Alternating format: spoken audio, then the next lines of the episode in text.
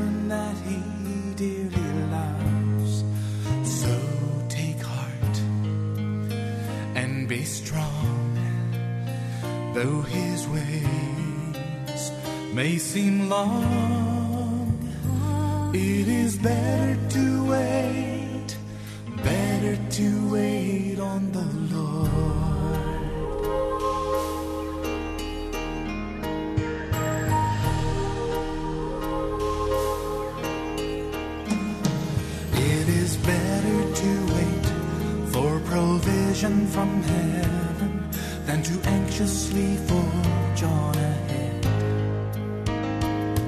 It's wise to give up any idol we treasure and strive for contentment instead.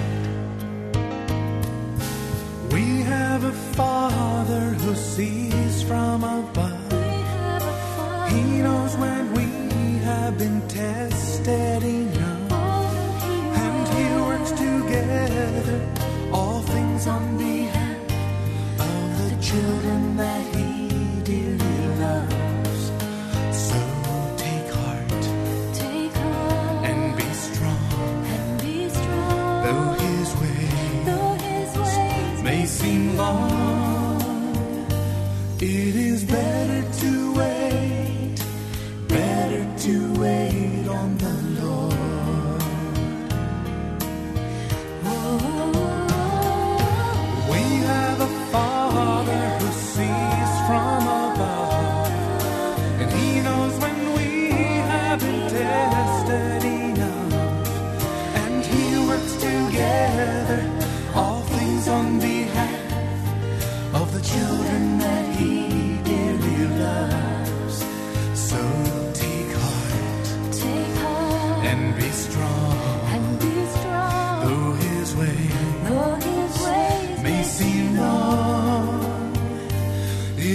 Better to wait, better to wait on the Lord.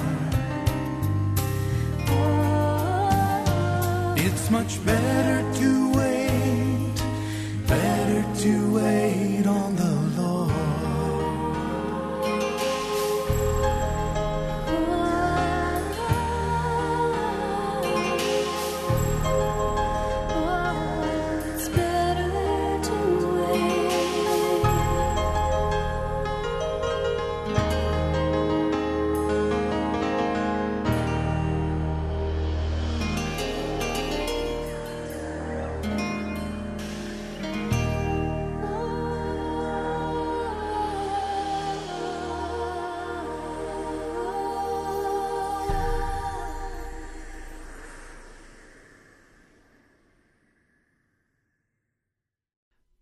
Welcome to Pilgrim's Progress.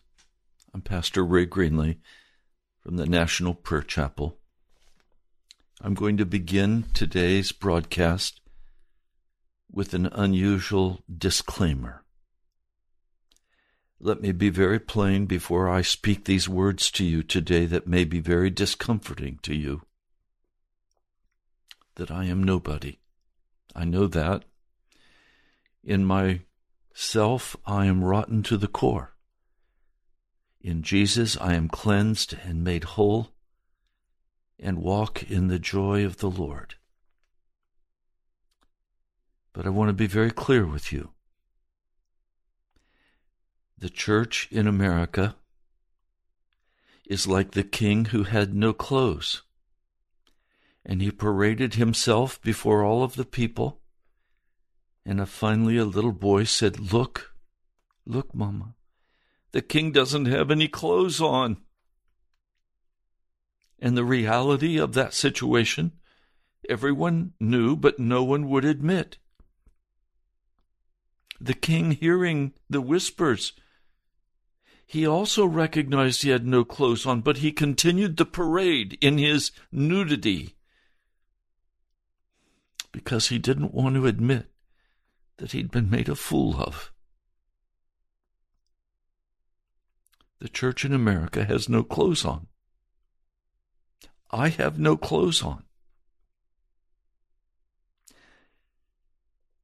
I'm not comfortable with where I am with Jesus. I am not comfortable with where the church is. And so I come with a disclaimer I am I am nobody. Like that little boy in the crowd who said, Look, the, the king has no clothes. He was nobody. The only reason they would listen to that little boy was because he spoke the truth. I am going to endeavor to speak the truth to you today, but it will be uncomfortable.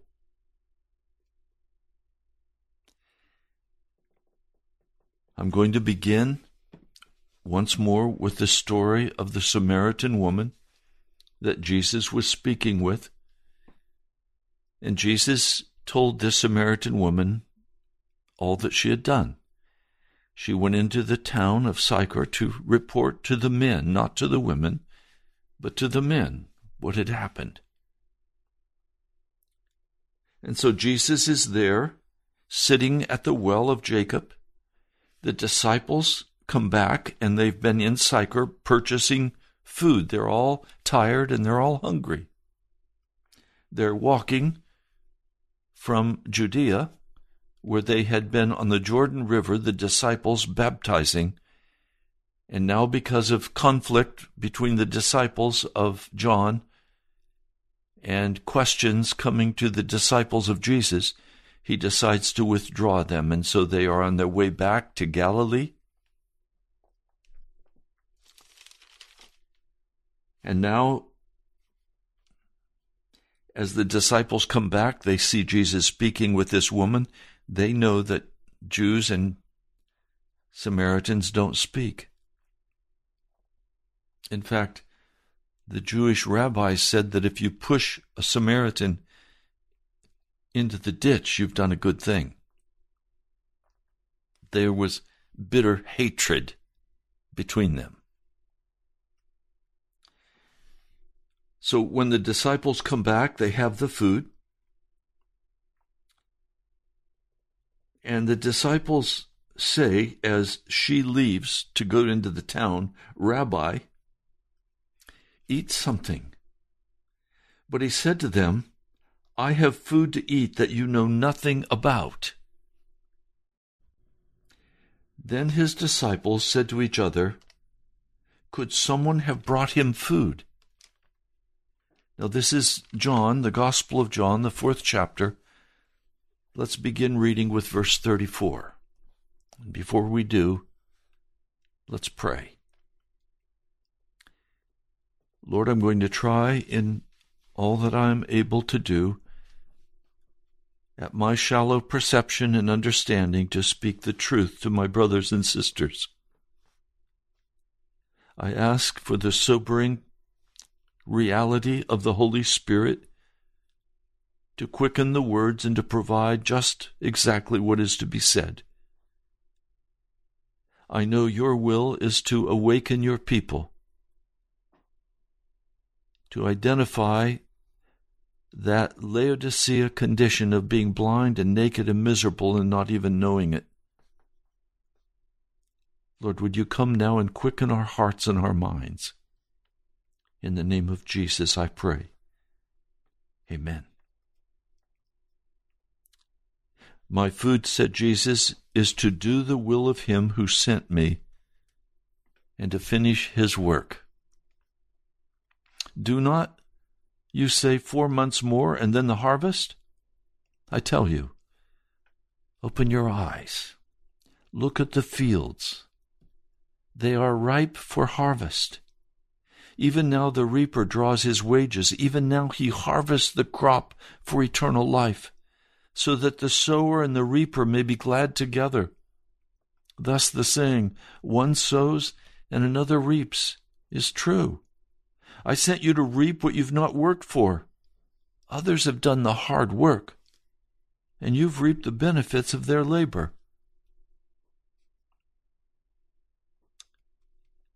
This is a hard saying. The disciples come back and they're hungry. They're tired. They've been walking all day in the hot sun. And now they have come to a place where they can rest at noon in the high sun, in the heat of the day, and they're ready to have something to eat and drink. And Jesus is saying, My food is to do the will of him who sent me and to finish his work. You see, there's a difference between what Jesus sees and what the disciples see. There's a difference between what Jesus sees now and what we as the church see now. I want to explore that difference with you. It's an uncomfortable difference. I've heard so much comforting from preachers. The words flow with smooth, silk like tones as people are comforted and told Jesus loves you, He wants the very best for you. And all of that's true. But it's not the real truth. The real truth is when a man comes to Jesus Christ and becomes a disciple, he takes on the work of his master. And Jesus is pointing out to them the difference between his view of reality and the disciples' view of reality. They've just gone into town, they've purchased food, they've held themselves aloof as Jews, lowering themselves sufficiently to purchase food, but certainly not having dialogue and intercourse they didn't come back to Jesus and say, Jesus, would you come into town with us? There are a whole bunch of people that we spoke with in town in the marketplace, and they want to meet you. Well, that didn't happen, did it? No. They were about what they thought they needed, and that was food and drink for their physical body. Jesus was not primarily concerned about the physical body. He was there to save their souls. His agenda was different.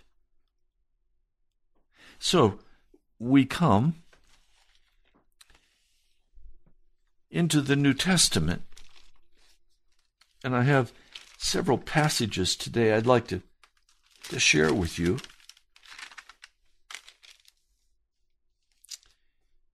In Mark, the fourth chapter, Jesus has just fed a number of people. He has been preaching on the different kinds of soils. And as evening came, he said to his disciples, Let's go over to the other side. Mark 4, the other side of the Sea of Galilee or the Lake of Galilee. Leaving the crowd behind, they took him along just as he was in the boat. there were other boats with them also. A furious squall came up. This is Mark, the fourth chapter, verse 37. The waves broke over the boat so they were nearly swamped. Jesus was in the stern, sleeping on a cushion. The stern is the back of the boat. He was sleeping on a cushion. the disciples woke him and said to him, Teacher, don't you care if we drowned? He got up, he rebuked the wind and the waves. Quiet, be still.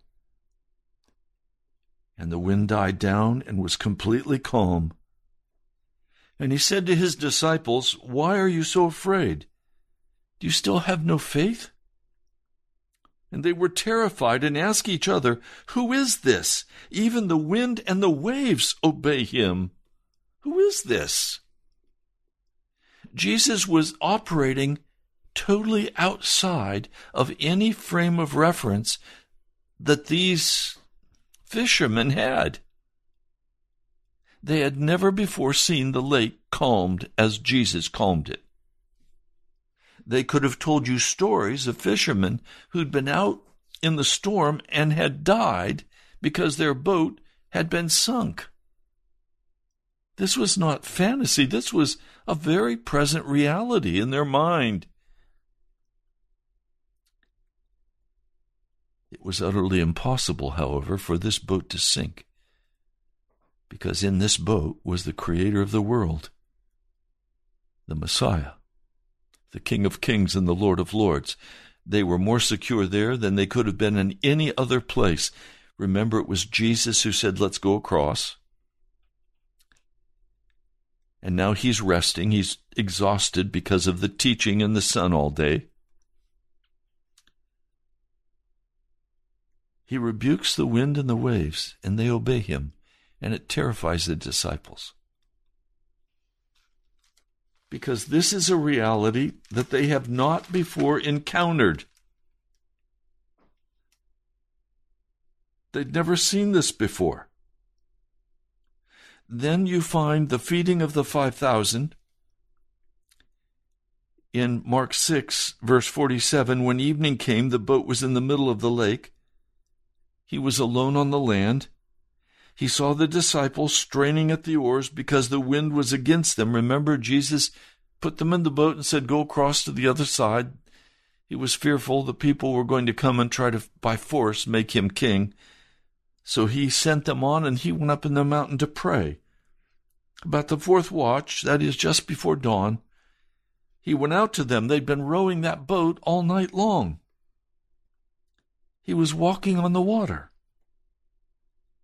Then comes this very interesting statement. He was about to pass by them. But when they saw him walking on the lake, they thought he was a ghost. They cried out because they all saw him and were terrified. Immediately he spoke to them and said, Take courage, it is I. Don't be afraid. Then he climbed into the boat with them, and the wind died down, and they were completely amazed, for they had not understood about the loaves. Their hearts were hardened. Okay, so we begin to get a picture of even the precious disciples of Jesus as they are walking with him, not understanding what Jesus was doing. They didn't understand what the loaves meant. They had no comprehension that Jesus was the bread of life. Now, in John, soon we'll come to that passage that talks about eating the broken body of Jesus and drinking his blood. They didn't comprehend that, and neither do we. It says their hearts were hardened. In the Greek, that word hardened means a kind of stone or, when referring to someone's heart, it is to render stupid or calloused. Their hearts were stupid. That is not a derogatory term. It's saying they didn't have any smarts, they didn't have any wisdom. They couldn't deal with the reality of of the difference between themselves and Jesus. They could see with their eyes what Jesus was doing. They could not comprehend in their hearts how to follow him. So we come to Mark. Mark 11. And I'm going to take a few minutes here. I want to show you something.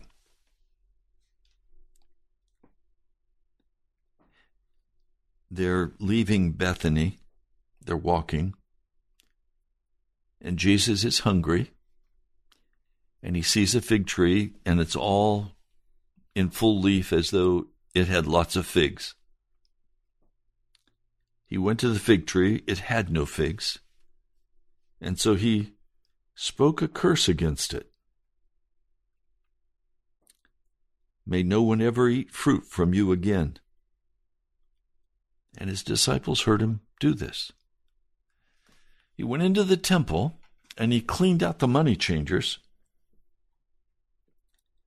He said, My house will be called a house of prayer for all nations. Now I want you to again get the picture.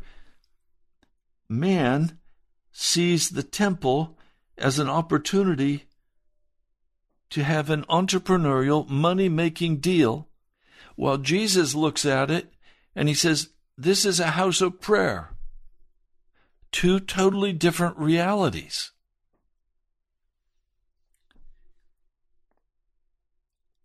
Now, as they're as they're walking along the next morning, Peter sees this tree and it is cursed and it's dead from the root. It's totally dried up and dead.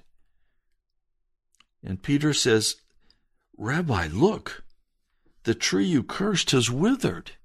Of course, we're looking here at the nation of Israel that bears no fruit of righteousness. And they will betray Jesus.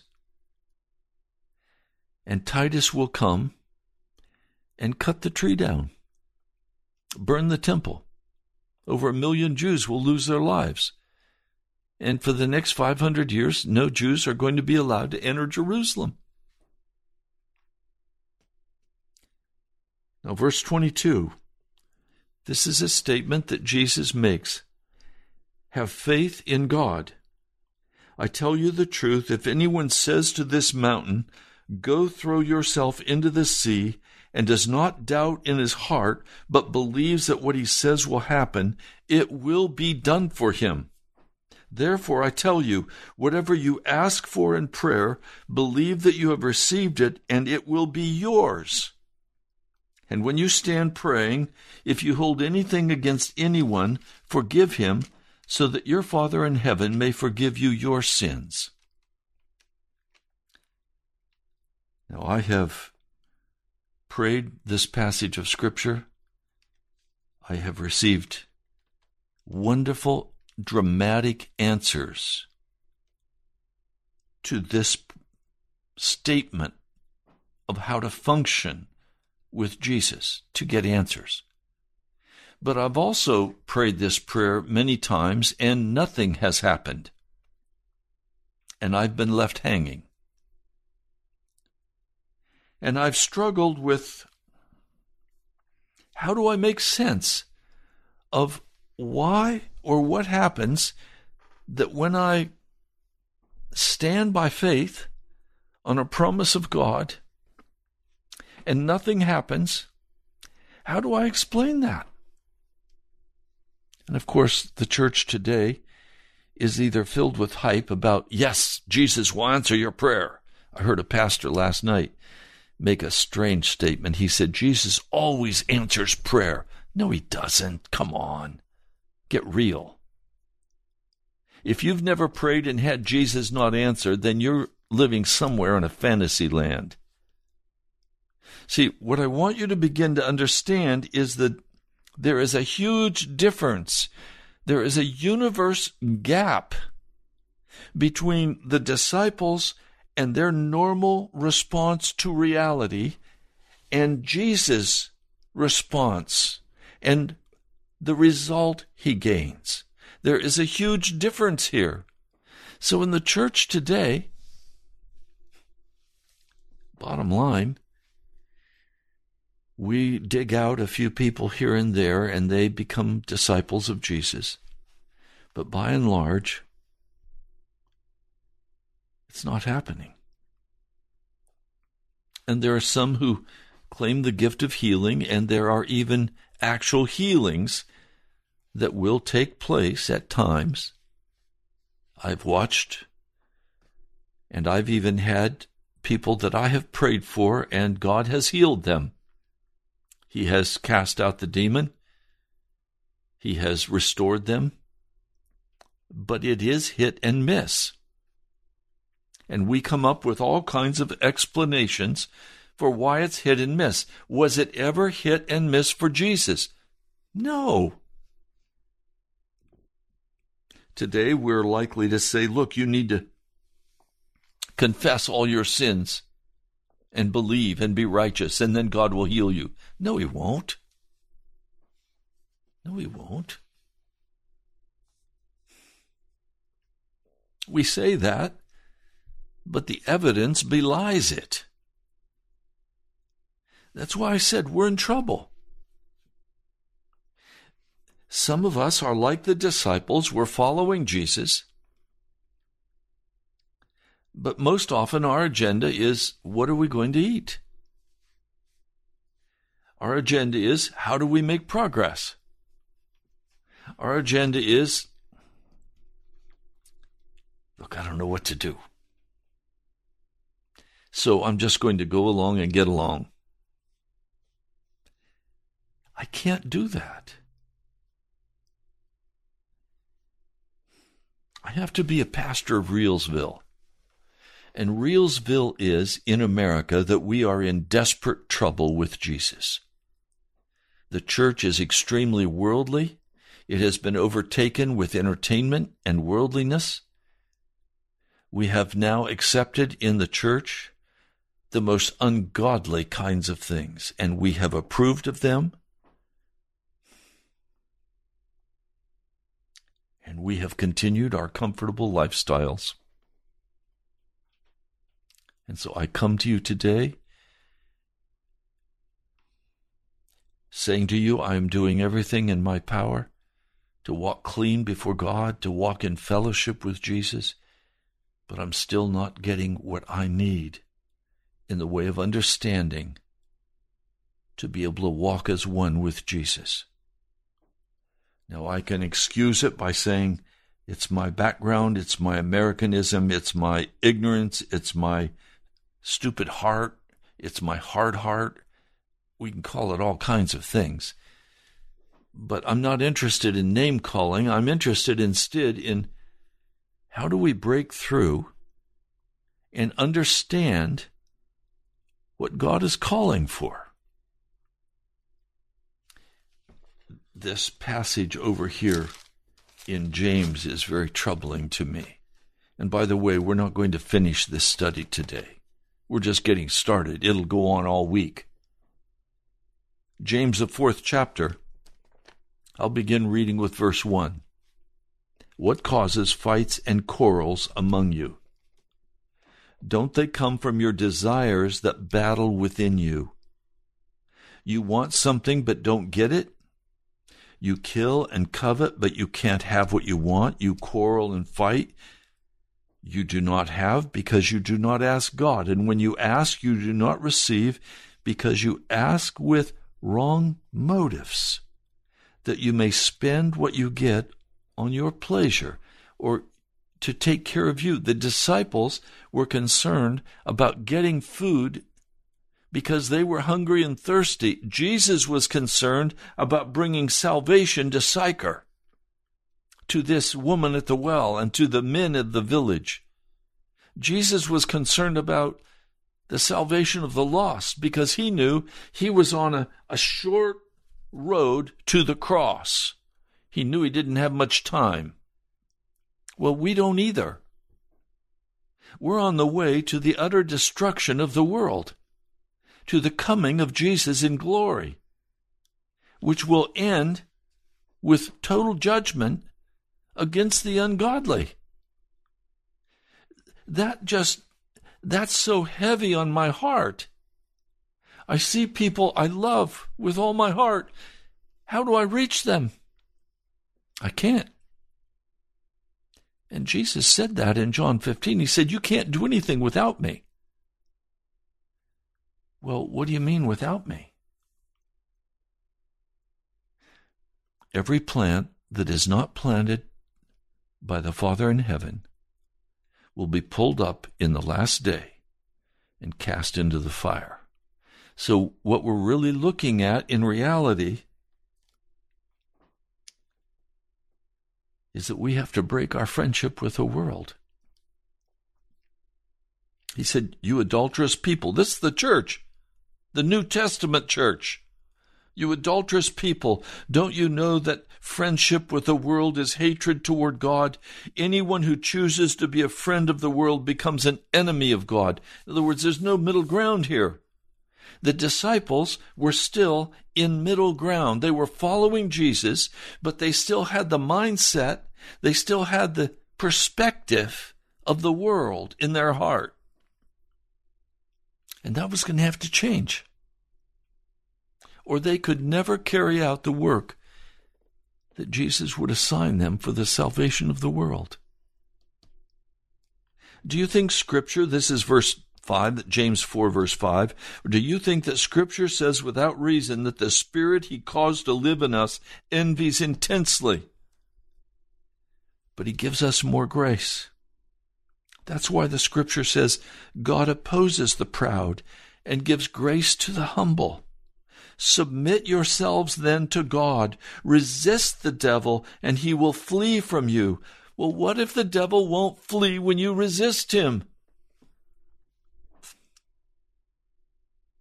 Well, there is a very simple answer for that that's not a very friendly answer. I'm going to come back. Keep your finger there in James. Let's come back to Mark 11 at the very end of this promise, where he says, I tell you the truth, if anyone says to this mountain, Go throw yourself into the sea, and does not doubt in his heart, but believes that what he says will happen, it will be done for him. That's the promise. Here's the condition. Verse 25 And when you stand praying, if you hold anything against anyone, forgive him, so that your Father in heaven may forgive your sins. And again, that word forgive is the word aphiemi, meaning remove. So, over here in James, resist the devil and he will flee unless you have made accusations against someone, unless you have cheated, stolen, lied, unless you have sinned against someone with anger and malice, bitterness, then you cannot resist the devil and he will flee from you. The devil has an open door to come into your life and ravage your family. I've seen it happen to me.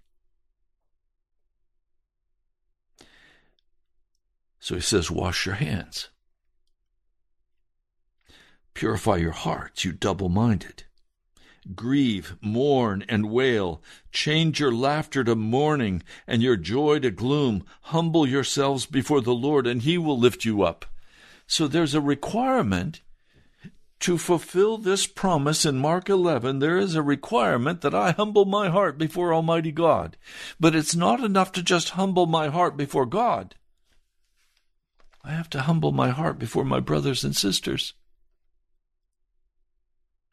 whom I've called names, or made judgments, or made accusations, or not demonstrated love and compassion and mercy.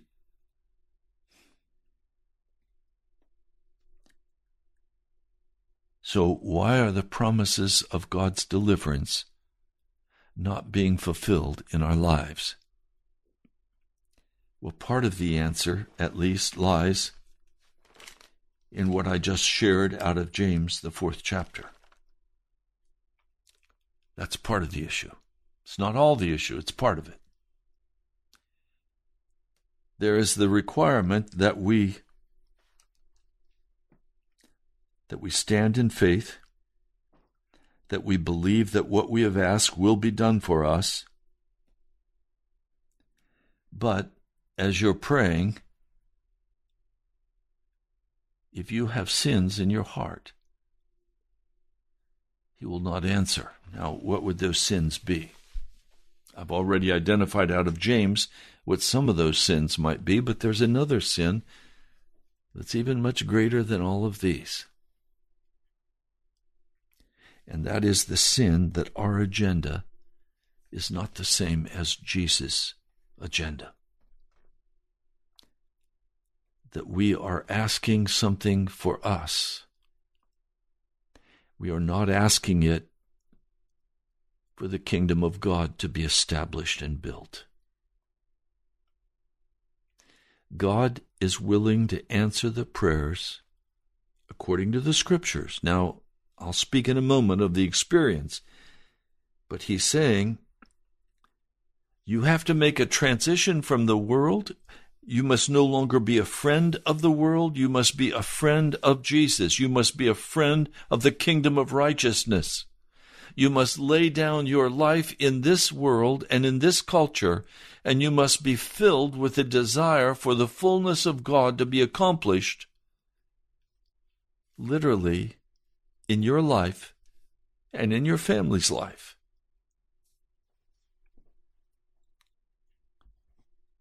I have seen even the most devout Christian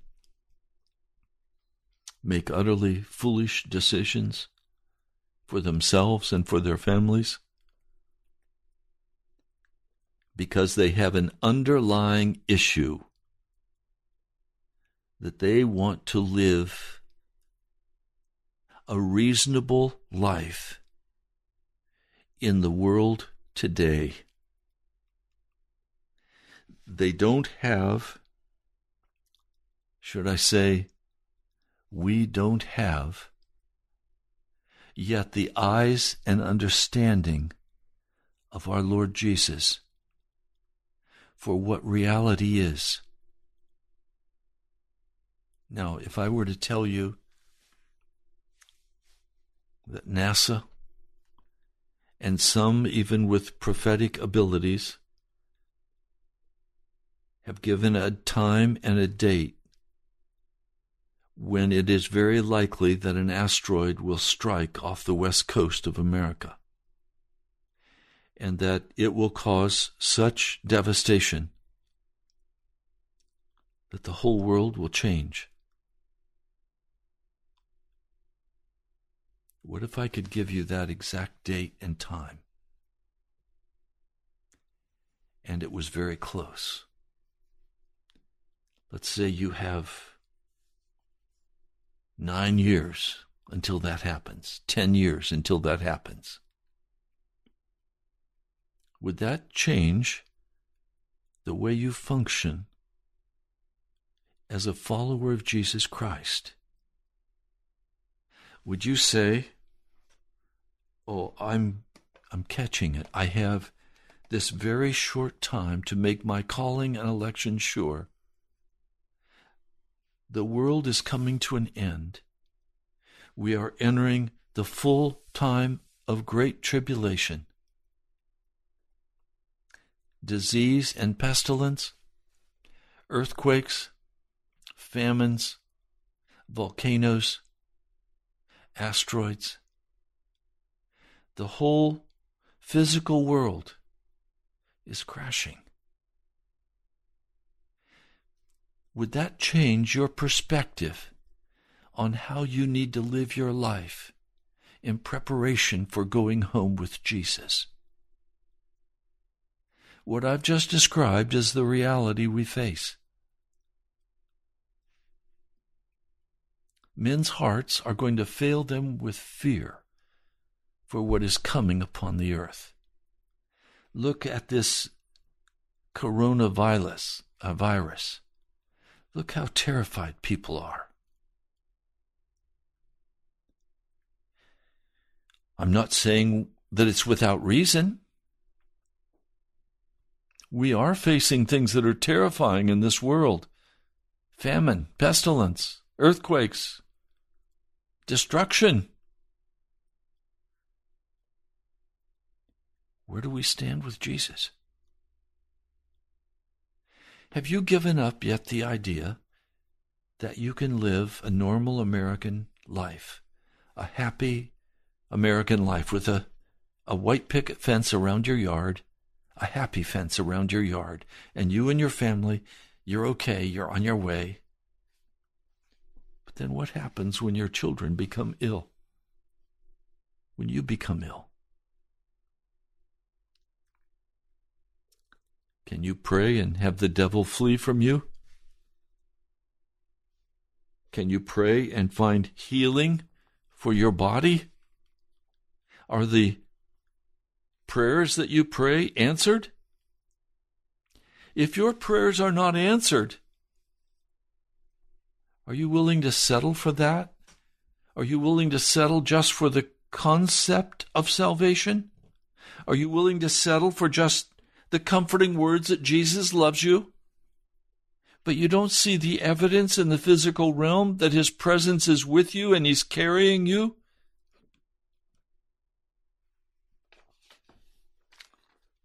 There's a passage of scripture that's been very important to me. First John the fifth chapter. I'll begin reading with verse 14. This is the confidence we have in approaching God. That if we ask anything according to his will, he hears us. And if we know that he hears us, whatever we ask, we know that we have what we ask of him. Wow, that's an ironclad promise of God. The catch comes, and all of these promises have the catch. This is the confidence we have in approaching God, that if we ask anything according to His will, in other words, the request that is going to be answered by God is going to have to be in accord with His will which I would take to mean that there must be time and energy devoted to finding out what the will of God is for your life. That you're not going to be able to just cruise on through this life, making money, going to your entertainment, having your fun on the internet, going to the movie, having all of this excitement in your life. Are you kidding me? you're going to have to find out what is the will of God. And let me read for you a text that I received from a listener. It's a text that is very encouraging to my heart. He writes, Listen to when repentance is not enough last night. That's yesterday's broadcast. Very helpful. The Lord this morning brought me to Luke 17, 5 through 10. He brings to us the reality in this text of, of his constant struggle to understand how faith and the promises work with each other. He says, We're called to do the impossible in our position as slaves of Jesus, unworthy at our core, expected to obey his commands and serve him without expecting anything, especially honor or gratitude. These go together. We want we want to be a party to the great works he promises, but too often omit the humility and obedience that are the foundation which the works manifest.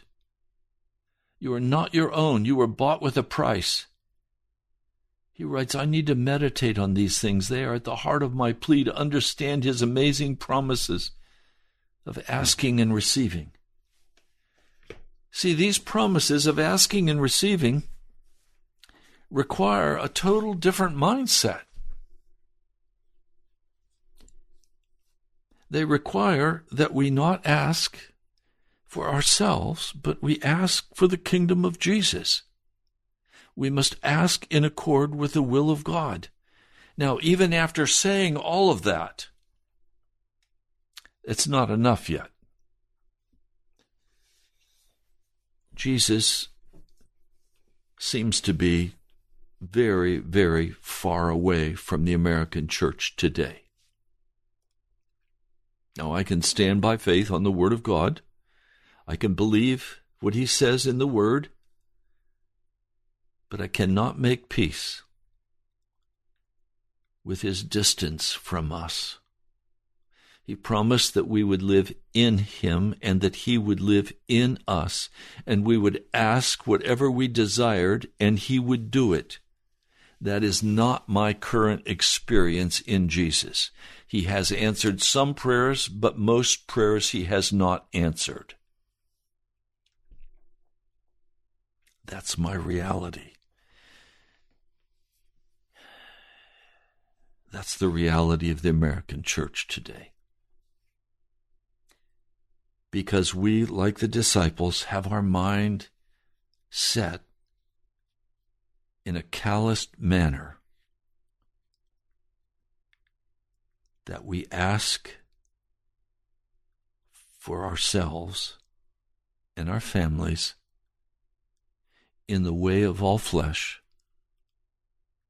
without our heart being devoted to the way of God.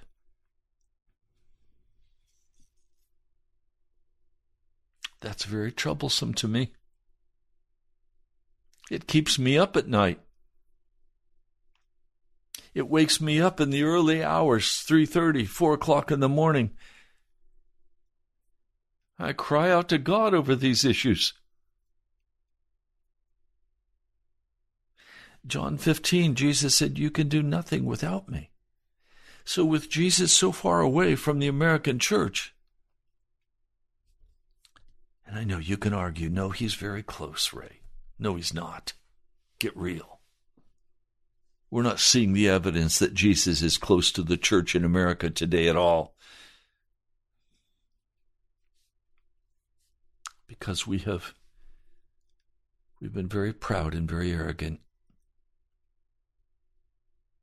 Tomorrow I'm going to go into what are the requirements for the prayers we pray to be answered. There are some requirements, and they're not easy. They're tough requirements. But I would ask that you would pray and prepare your heart for tomorrow. I'm just, I'm going to be very honest with you.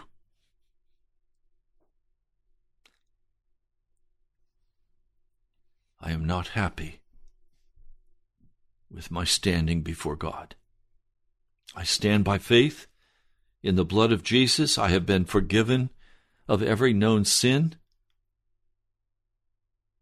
but I am still not in the place the disciples were after the crucifixion,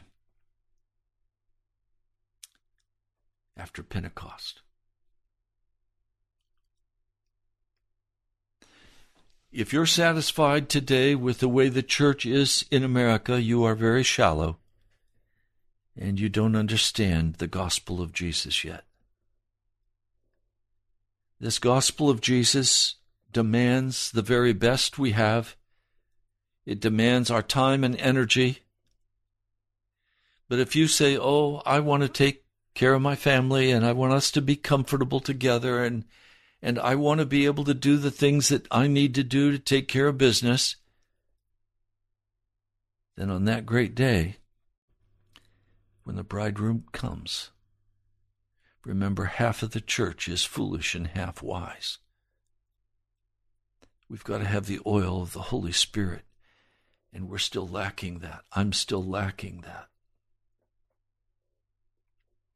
I fear that if Jesus were to come today, I would be one of the foolish. I'm saying, Lord, please have mercy on me. Lord Jesus, please have mercy on my precious listeners.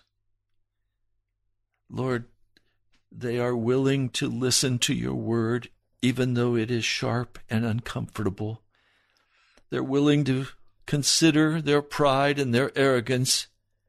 They're willing to consider their their open doors to the demonic power in their bitterness and anger and accusations.